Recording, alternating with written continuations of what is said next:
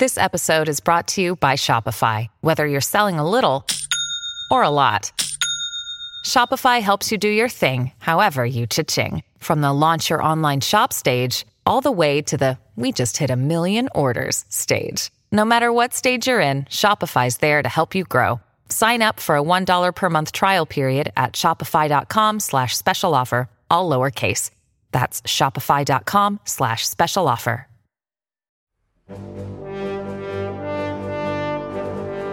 Nelle puntate di questo podcast parliamo quasi sempre di prodotti che ce la fanno, che in qualche modo arrivano alla pubblicazione. E tante volte sembra che siano quasi predestinati, c'è un'idea che trova la sua strada nel management, oppure una missione arrivata dall'alto che viene cambiata da qualcuno. Se avete ascoltato qualcuna delle precedenti puntate vi ritroverete in questi esempi. Tuttavia non va sempre così, questo è bene precisarlo fin da subito ed è anche facile immaginarlo. Per ogni idea che arriva a completamento ce ne sono decine, centinaia che per un motivo o per l'altro non arrivano fino al compimento, soprattutto nell'ambito dello sviluppo dei videogame, anche se la cosa ovviamente vale anche per altri ambiti creativi. Questa volta parliamo di un uh, gioco che, come ben sappiamo, alla fine ce l'ha fatta, ma la sua strada è stata incredibilmente lunga e tortuosa e questo onestamente la rende anche molto molto interessante. Parlando di Kingdom Come Deliverance è bene prima aprire una parentesi sull'industria del gaming in Repubblica Ceca, perché si tratta di un ambito molto particolare e unico nel suo genere. E per comprenderlo bisogna anche fare un po' di storia. Con la caduta del comunismo nel 1989, per vedere quella che oggi conosciamo come Repubblica Ceca bisogna aspettare ancora un po' di anni perché è nata ufficialmente nel 93. Se vi ricordate parlando di Disco Elysium avevamo descritto la situazione dell'Estonia e di Tallinn. Ecco, in Repubblica Ceca le cose sono un po' più veloci, onestamente, perché ci sono davvero tante persone interessate all'ambito del gaming e ci sono anche tanti investitori che sono disposti a rischiare un po' del loro capitale in quest'ambito. Tuttavia ci sono anche tante persone che hanno una percezione un po' distorta della situazione, sembrano convinte che basti trovare l'idea giusta e raccogliere un manipolo di volenterosi studenti dell'università con la passione per la programmazione per fare milioni. Ed è inutile dire che non va proprio così e ci sono tantissime aziende che falliscono ancora prima di cominciare. Arriviamo alla fine degli anni 90 quando qualcosa di improvviso cambia perché Illusion Softworks riesce ad ottenere per la prima volta un successo sostanzialmente globale con un gioco che si chiama Hidden and Dangerous. È il primo videogame sviluppato interamente in Repubblica Ceca ad ottenere un riconoscimento internazionale. E questo sembra dare un po' di nuova linfa a tutta l'industria del gaming della Repubblica Ceca. Arriva infatti anche Bohemia Interactive, con prima Operation Flashpoint e poi la serie di Arma. Ed ecco che questi studi cominciano ad avere una vera e propria riconoscibilità e gli investimenti aumentano. Proprio nel team di Hidden and Dangerous incontriamo per la prima volta Daniel Vavra, è un ragazzo di meno di 30 anni che ha fatto studi artistici ed è riuscito a farsi assumere in Illusion come artist. Ed essendo un ragazzo molto talentuoso e soprattutto con la passione per la scrittura, riesce poi ad ottenere un ruolo in un gioco destinato ad avere un successo ancora più grande. Daniel infatti diventa il lead writer di Mafia, un gioco che ancora oggi viene celebrato tra l'altro proprio per la sua sceneggiatura di grande qualità. Illusion cresce a tal punto da iniziare ad attirare l'attenzione dei publisher internazionali e infatti nel 2008 viene acquistata da 2K e viene quindi rinominata 2K Check. Questa situazione a Daniel Vaver però non piace moltissimo, non è una persona alla quale piacciono molto le politiche aziendali e infatti proprio dopo qualche mese dall'acquisizione e prima dell'uscita di Mafia 2 sul quale stava lavorando decide di lasciare l'azienda. A questo punto Daniel decide di partire letteralmente da zero e lo fa con un'idea che ha nel cassetto da molto tempo. Infatti è un grande appassionato di storia medievale. Il periodo storico gli è sempre piaciuto, con la sua famiglia faceva spesso delle gite dove andavano a visitare dei castelli, che tra l'altro in Repubblica Ceca non mancano di certo, e poi è appassionatissimo dei film di Otakar Vavra, con il quale tra l'altro condivide il cognome anche se non è un suo parente, che sono dei film totalmente sconosciuti dalle nostre parti ma sono molto noti in Repubblica Ceca e sono tutti ambientati in epoca medievale. Quello che di sicuro Daniel non vuole sono gli elementi fantasy, quindi sta pensando sostanzialmente ad un gioco di ruolo ma che abbia delle radici storiche profonde e che integri anche degli elementi piuttosto realistici proprio dall'epoca medievale, tra cui soprattutto il combattimento con le spade. Insomma, ha già un'idea abbastanza chiara in testa e quindi scrive un primo pitch di 20 pagine e con quello sotto braccio cerca di ottenere dei fondi. Le cose partono molto bene perché quasi subito trova un finanziamento da un imprenditore milionario, il decimo uomo più ricco della Repubblica Ceca, Zdenek Bakala. Così nel luglio 2011 viene fondata Warhorse Studio e viene fatto un primo giro di reclutamento tra persone che escono da altri studi della Repubblica Ceca, tra cui Bohemia Interactive. Tra questi c'è anche Viktor Bokan che diventerà design director in Warhorse Studio. Arrivano quindi a raccogliere 20 persone e si danno circa un anno di tempo per sviluppare un prototipo. Ottengono la licenza del CryEngine 3 e la scelta non è a caso, è infatti un engine in grado di rendere in maniera molto realistica gli alberi e la vegetazione. Cominciano quindi con dei piccoli test, una piccola mappa, qualche casa, del verde intorno e poi in un certo senso si fanno un po' prendere la mano. A fine 2012 arrivano ad avere molto più di quello che avevano preventivato. C'è proprio un prototipo pienamente funzionante, un'ambientazione piuttosto vasta, dei filmati, della musica, il modello di combattimento è già quasi funzionante.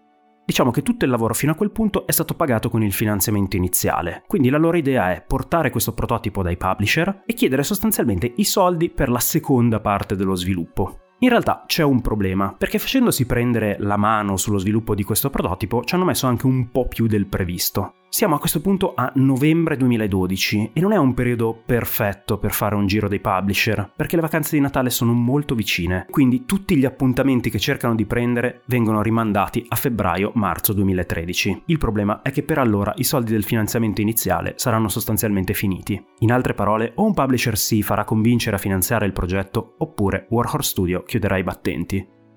Comincia così un lungo tour tra America ed Europa, con un po' questa spada di Damocle sopra la testa. Fanno un giro di tutti i publisher esistenti e vanno anche da alcuni molto grossi come Activision. Purtroppo hanno scelto un periodo veramente complicato per fare questa cosa. Il 2013 è un anno molto particolare per l'industria del videogioco. C'è stata infatti un'esplosione dei giochi mobile e dei giochi ospitati sulla piattaforma di Facebook. E questo sembra aver convinto alcuni publisher che il futuro degli investimenti debba concentrarsi lì. Come ben sappiamo, soprattutto quella di Facebook si rivelerà una grossa bolla ed esploderà ben presto, ma per Dan Vavra e Warhol Studio questo inizia a rappresentare un grosso problema. Per quanto sia molto ben realizzato, il prototipo non suscita gli entusiasmi sperati.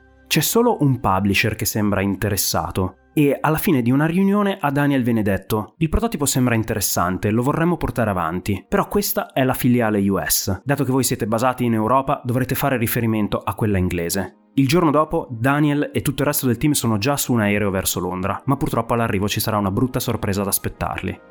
Il team UK infatti non è convinto come quello americano. A questo punto siamo a marzo 2013, il tempo è finito e nessuno ha voluto il progetto. Tornati a casa la situazione si fa piuttosto grigia, sostanzialmente non ci sono soldi per pagare gli stipendi e questo viene detto in maniera molto onesta ai dipendenti. Chi decide di rimanere lo fa solo ed esclusivamente se crede in Warhol Studio e nel progetto. Alcuni chiaramente se ne vanno, ma meno di quanti Daniel avrebbe pensato all'inizio. E probabilmente in questo campo la sincerità ha giocato un ruolo molto importante. E poi ovviamente anche il fatto che davvero ci sono delle persone che credono profondamente che l'idea sia quella giusta. L'unico modo per sopravvivere è tornare dall'investitore iniziale e chiedergli altri soldi. Ce la fanno, ma ad una condizione. L'azienda dovrà accettare di avere un nuovo amministratore delegato. Daniel e Victor sono molto preoccupati da questo aspetto, la loro paura è che arrivi qualcuno con una frusta in mano e che nel tentativo di recuperare l'investimento iniziale magari cambi le caratteristiche del gioco per renderlo più appetibile per i publisher. Per loro fortuna le cose vanno molto diversamente. Il nuovo CEO è Martin Frivalski ed è una persona abituata ad avere a che fare con realtà molto grandi, con enormi acquisizioni per conto di Zdenek Bakala e in un certo senso si affeziona a questo piccolo studio di persone così appassionate. A questo punto hanno altri sei mesi di finanziamento assicurato e ancora una volta scelgono di essere assolutamente sinceri con i loro dipendenti relativamente a questo aspetto. Martin, dal canto suo, che è un ottimo negoziatore, cerca di cambiare la narrativa con i publisher, quindi decide di fare un secondo round di visite, ma raccontando un'altra storia. L'idea è quella di presentarsi dicendo che il loro investitore ha finanziato l'intero progetto e quindi chiedere ai publisher un impegno economico più piccolo, Martin ha anche un'altra idea che a Dan Vavra non piace proprio per niente, ossia spendere soldi, e non pochi, per fare una ricerca di mercato molto seria negli Stati Uniti e in Germania, utilizzando proprio quel prototipo. Nonostante lo scetticismo di Daniel, i risultati di questa ricerca sono eccezionali. La quasi totalità delle persone che fa esperienza del prototipo sostiene di desiderare un gioco simile. Daniel assolutamente non si aspettava questo tipo di risultato e a quel punto gli viene un'idea. E se invece di rifare un lungo e costoso giro dei publisher mettessero il progetto su Kickstarter? Soprattutto Martin è molto scettico relativamente a questa opzione, il rischio di fallimento è davvero altissimo. Accetta di farlo ma a delle condizioni. La prima è che si preparino nella maniera migliore prima di andare sulla piattaforma Kickstarter, con tutta una serie di mosse. L'altra è che lo scopo della campagna Kickstarter non sia solo quello di raccogliere dei fondi, ma anche di dimostrare al mondo e ai publisher che davvero dietro a questo prodotto possa esserci una community di milioni di persone. A questo punto partono i preparativi, quindi cominciano a contattare le community che già sapevano del progetto e prendono appositamente un'agenzia PR negli Stati Uniti. Il giorno in cui dovrebbe partire la campagna Kickstarter escono contemporaneamente decine e decine di articoli, post sui forum, post sui social media. È una campagna molto ben organizzata e ci sono alcuni articoli molto forti, come uno su GameSpot, che può davvero dare tanta visibilità al prodotto. Proprio quando Daniel sta per cliccare sul grosso bottone per far partire la campagna Kickstarter, Martin gli comunica che bisogna fermarsi. C'è infatti un problema legale. Al tempo Kickstarter supportava principalmente solo il Regno Unito e gli Stati Uniti e l'unico modo per finanziare il progetto sarebbe quindi aprire una filiale in UK. Daniel letteralmente non ci può credere, gli articoli sono fuori, tutti stanno aspettando l'inizio della raccolta fondi e loro sono bloccati. Decidono di procedere con un azzardo. Martin prepara una mail per i legali di Kickstarter in cui si dice che risolveranno la situazione a posteriori e decidono di far partire la campagna di raccolta fondi. Nel primo giorno raccolgono quasi 350.000 sterline. Dopo un mese, al termine della raccolta, saranno oltre il milione di sterline con 35.000 finanziatori. Questo naturalmente manda il morale di War Horror Studio alle stelle. C'è davvero una grandissima community che vuole Kingdom Come Deliverance. E a questo punto siamo a febbraio 2014, a quasi tre anni dalla fondazione dello studio, Daniel Vavra e il resto del team devono ancora iniziare a creare il videogame. Il primo passo che fanno è convincere uno storico della Charles University di Praga, Peter Cornei, a lavorare per loro. Non è per niente facile perché si tratta naturalmente di un professore, quando sente parlare di un videogame all'inizio non è proprio convinto che possa essere una cosa interessante. Quando però vede con i suoi occhi il prototipo e soprattutto comincia a leggere i fogli di game design e si rende conto di come sia un gioco davvero radicato nella storia, a quel punto comincia a convincersi. Ma quello che davvero non gli lascia più dubbi è parlare con il team, parlare soprattutto con Daniel, perché si rende conto di avere a che fare con persone che la storia la conoscono davvero. Passano già molte ore a parlare di tutto il periodo del 1400, della campagna di Sigismund in Boemia, e Peter si rende conto che quello che questi ragazzi vogliono fare è una vera celebrazione della storia ceca, che tra l'altro è piena di momenti interessanti e pochissimo conosciuti nel mondo. Ed ecco che quindi diventa il consulente storico per l'intero videogame. Nel frattempo gli artisti e i programmatori cominciano a familiarizzare con il CryEngine 3, anche perché la sfida che hanno davanti non è per niente semplice. Hiring for your small business? If you're not looking for professionals on LinkedIn, you're looking in the wrong place. That's like looking for your car keys in a fish tank. LinkedIn helps you hire professionals you can't find anywhere else, even those who aren't actively searching for a new job but might be open to the perfect role. In a given month, over 70% of LinkedIn users don't even visit other leading job sites. So start looking in the right place. With LinkedIn, you can hire professionals like a professional. Post your free job on linkedin.com slash spoken today. Quella che devono creare è una mappa di 4 km x 4, che è un sacco di spazio da riempire, e soprattutto il CryEngine è stato sempre utilizzato principalmente per gli sparatutto, qui invece la situazione è molto diversa. Ovviamente raccolgono centinaia e centinaia di reference visitando fisicamente in prima persona l'area di Rattai, che è una delle più grandi rappresentate nel gioco, e cominciano a riempire di dettagli questa enorme mappa. Warhol Studio lavora in una maniera molto particolare e sentendo interviste a Daniel Vavra e ad altri membri dello studio di sviluppo risulta ben chiaro il perché sono tutte persone con caratteri molto forti. Ed infatti per un gioco che alla fine parla di guerra, in realtà ci sono anche moltissimi scontri interni proprio. È un processo creativo basato su un continuo confronto diretto tra le persone. E la cosa incredibile è che letteralmente ognuno, a prescindere dalla scala gerarchica, può esprimere un'opinione su quello che sta facendo o addirittura rifiutarsi di farlo. Sembra, ed in effetti è, un processo estremamente caotico che probabilmente porta anche ad un allungamento dei tempi di sviluppo. Ma dall'altra parte è un metodo, per quanto non certo ortodosso, che permette a ognuno dei membri del team di aggiungere qualcosa di estremamente personale al progetto finito. Anche perché le decisioni del management vengono costantemente messe in discussione, vengono ribaltate alle volte. E poi tutto diventa frutto di un compromesso, di un negoziato tra le varie parti. Di sicuro si deve proprio a questo il fatto che Kingdom Come Deliverance sia un'esperienza assolutamente particolare, dove ad esempio le quest danno indicazioni molto approssimative su come risolverle e tutto sia basato sull'esplorazione, sulla scoperta da parte del giocatore diventa ben presto un gioco enorme, proprio come la sua mappa, con una quest principale già da sola in grado di durare molte ore, ma poi costellato di tantissime attività secondarie. E la cosa incredibile è che nessuna di queste attività secondarie è banale o fine a se stessa. C'è sempre una storia dietro che viene raccontata, degli avvenimenti e anche delle decisioni da prendere da parte del giocatore. È un prodotto fin da subito estremamente ambizioso e c'è una cosa che deve fare da collante per tenere insieme il tutto. Ecco, questo si concretizza nella figura del protagonista, che è la quintessenza dell'antieroe, è impacciato, è ingenuo e proprio per questo è molto facile empatizzare con lui. Ed è un personaggio che funziona anche perché per interpretarlo è stato scelto un attore davvero perfetto, l'inglese Tom McKay. È proprio grazie alla sua bravura che Henry diventa un personaggio del quale è facilissimo innamorarsi. Mentre lo sviluppo avanza, quello che succede è che proprio grazie alla campagna Kickstarter, Kingdom Come Deliverance comincia a raccogliere una grande fama in Repubblica Ceca e quindi attirano tantissimi talenti locali. Decidono quindi di procedere senza outsourcing, il gioco verrà sviluppato interamente in Repubblica Ceca e diventa quindi un lavoro di orgoglio nazionale, letteralmente. Lo studio si comporta in un certo senso come una grande famiglia, litigate comprese, e grazie ai soldi ricevuti da Kickstarter e al fatto che continuano a fare campagne di raccolta fondi, possono permettersi di approcciare lo sviluppo quasi come se si trattasse di un gioco AAA.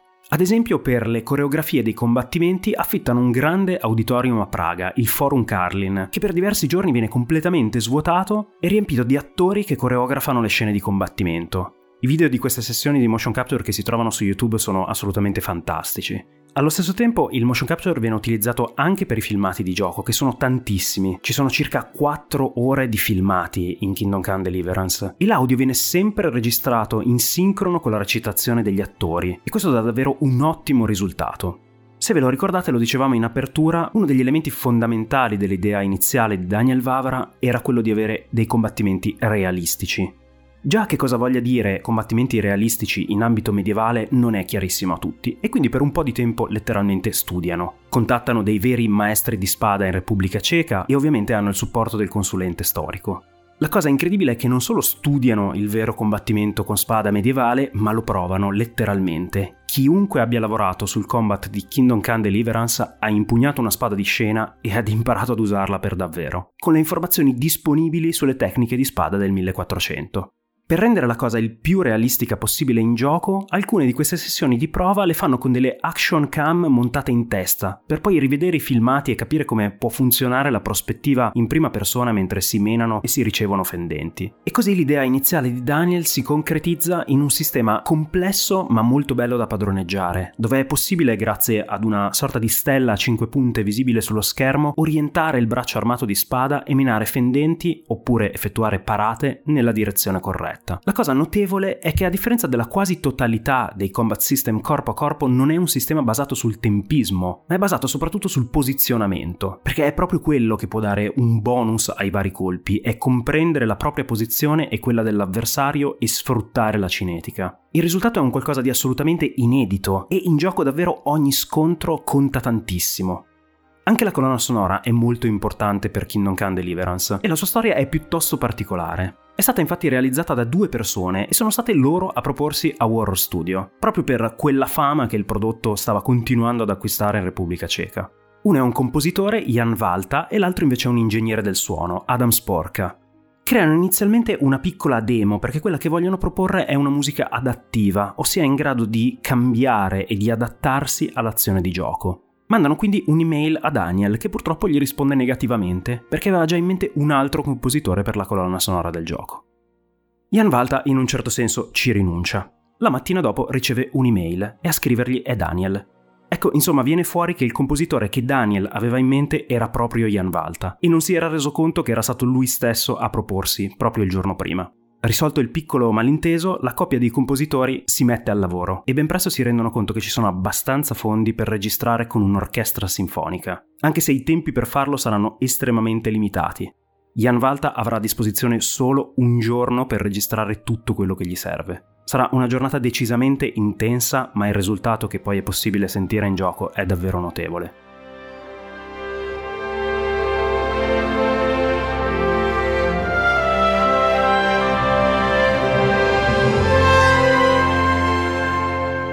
A settembre 2016, con i lavori di sviluppo che procedono a pieno regime, c'è una svolta molto positiva per Kingdom Come Deliverance. Warhol Studio infatti firma un co-publishing deal con Coach Media Deep Silver e finalmente gli arriva quella testimonianza che tanto desideravano del fatto che il loro lavoro è degno di riconoscimento da parte di un publisher. Ci avviciniamo così all'ultima parte dello sviluppo, quella che ormai sappiamo bene essere una delle più difficili. Il tempo stringe e inevitabilmente ci sono delle cose da tagliare. Ci sono anche diversi rimandi sulla data d'uscita che alla fine viene fissata al 13 febbraio 2018. Warhorse Studio non sfugge ad un feroce crunch finale e c'è anche qualche caso di burnout con dei dipendenti che devono staccare per dei mesi perché sono completamente bruciati dalla mole di lavoro. E c'è anche una lunga lista di compromessi ai quali devono scendere per chiudere il progetto. Ma soprattutto c'è un problema molto grande. Il gioco è ancora ricchissimo di bug e nonostante il supporto di Deep Silver nel testing sia fondamentale, si rendono ben presto conto che risolverli tutti sarà impossibile e quindi ci sarà un gran bisogno di patch. Questo però apre ad un altro problema, perché il sistema di salvataggio molto peculiare di Kingdom Come Deliverance fa sì che all'uscita di ogni nuovo fix ci sia il rischio che i vecchi salvataggi smettano di funzionare. Arrivano quindi all'uscita del gioco letteralmente esauriti da questi problemi e soprattutto niente affatto certi che davvero il successo del gioco possa giustificare l'enorme investimento che nel frattempo c'è stato, perché parliamo di quasi 40 milioni di dollari, marketing incluso. Ebbene, nonostante delle recensioni non proprio stellari, il gioco è da subito primo in classifica di Steam e vende un milione di copie in due settimane è molto più del successo che si aspettavano di avere e la soddisfazione più grande è che dà ragione a Daniel Vavra e a tutto Warhol Studio. C'è davvero un grande interesse per questo tipo di gioco, per il suo approccio completamente inedito al gioco di ruolo, al combattimento, per questa ambientazione storica così rigorosa, sconosciuta e proprio per questo affascinante. E poi per l'esplorazione, che è un altro degli elementi distintivi di Kingdom Come Deliverance. Il pubblico ben presto si rende conto che è un lavoro fatto con il cuore ed è una cosa davvero sensibile quando lo si gioca, sia per chi ci ha lavorato dal primo giorno sia per chi è entrato nello sviluppo in corsa. È un'esperienza che ti lascia qualcosa dentro, proprio perché le persone che ci hanno lavorato a loro volta ci hanno riversato qualcosa di estremamente personale. La storia dello sviluppo di Kingdom Come Deliverance è unica nel suo genere perché il gioco è stato costantemente sull'orlo del fallimento per tutta la lunghissima durata del suo sviluppo. Ci sono voluti quasi sette anni per portarlo alla luce, eppure adesso il futuro per Warhol Studio è davvero roseo. Il 13 febbraio 2009 è diventata parte ufficialmente di Coach Media e quindi di Embracer Group e oggi conta quasi 150 dipendenti. E indubbiamente il successo di Kingdom Come Deliverance è dovuto in parte proprio anche alla storia incredibile del suo team di sviluppo. È dovuto proprio al suo essere un gioco che è stato sull'oro del fallimento infinite volte, ma che è sopravvissuto proprio grazie al suo team e ad un pubblico di affezionatissimi supporters. E quindi più che la storia dello sviluppo di un gioco, questa è la storia della nascita di un team. Un team unitissimo che ha superato degli ostacoli enormi e l'ha fatto come una famiglia. Beh, una cosa è certa, se andando avanti Warhol Studio saprà ricordarsi di tutte le difficoltà che ha superato, i suoi prodotti avranno sempre qualcosa di speciale da raccontare. E ora un consiglio dal Voice Network. Ah, lo stivale italico, il paese più bello del mondo. Ma com'è che ci sono 6 milioni di italiani che hanno scelto di starne fuori?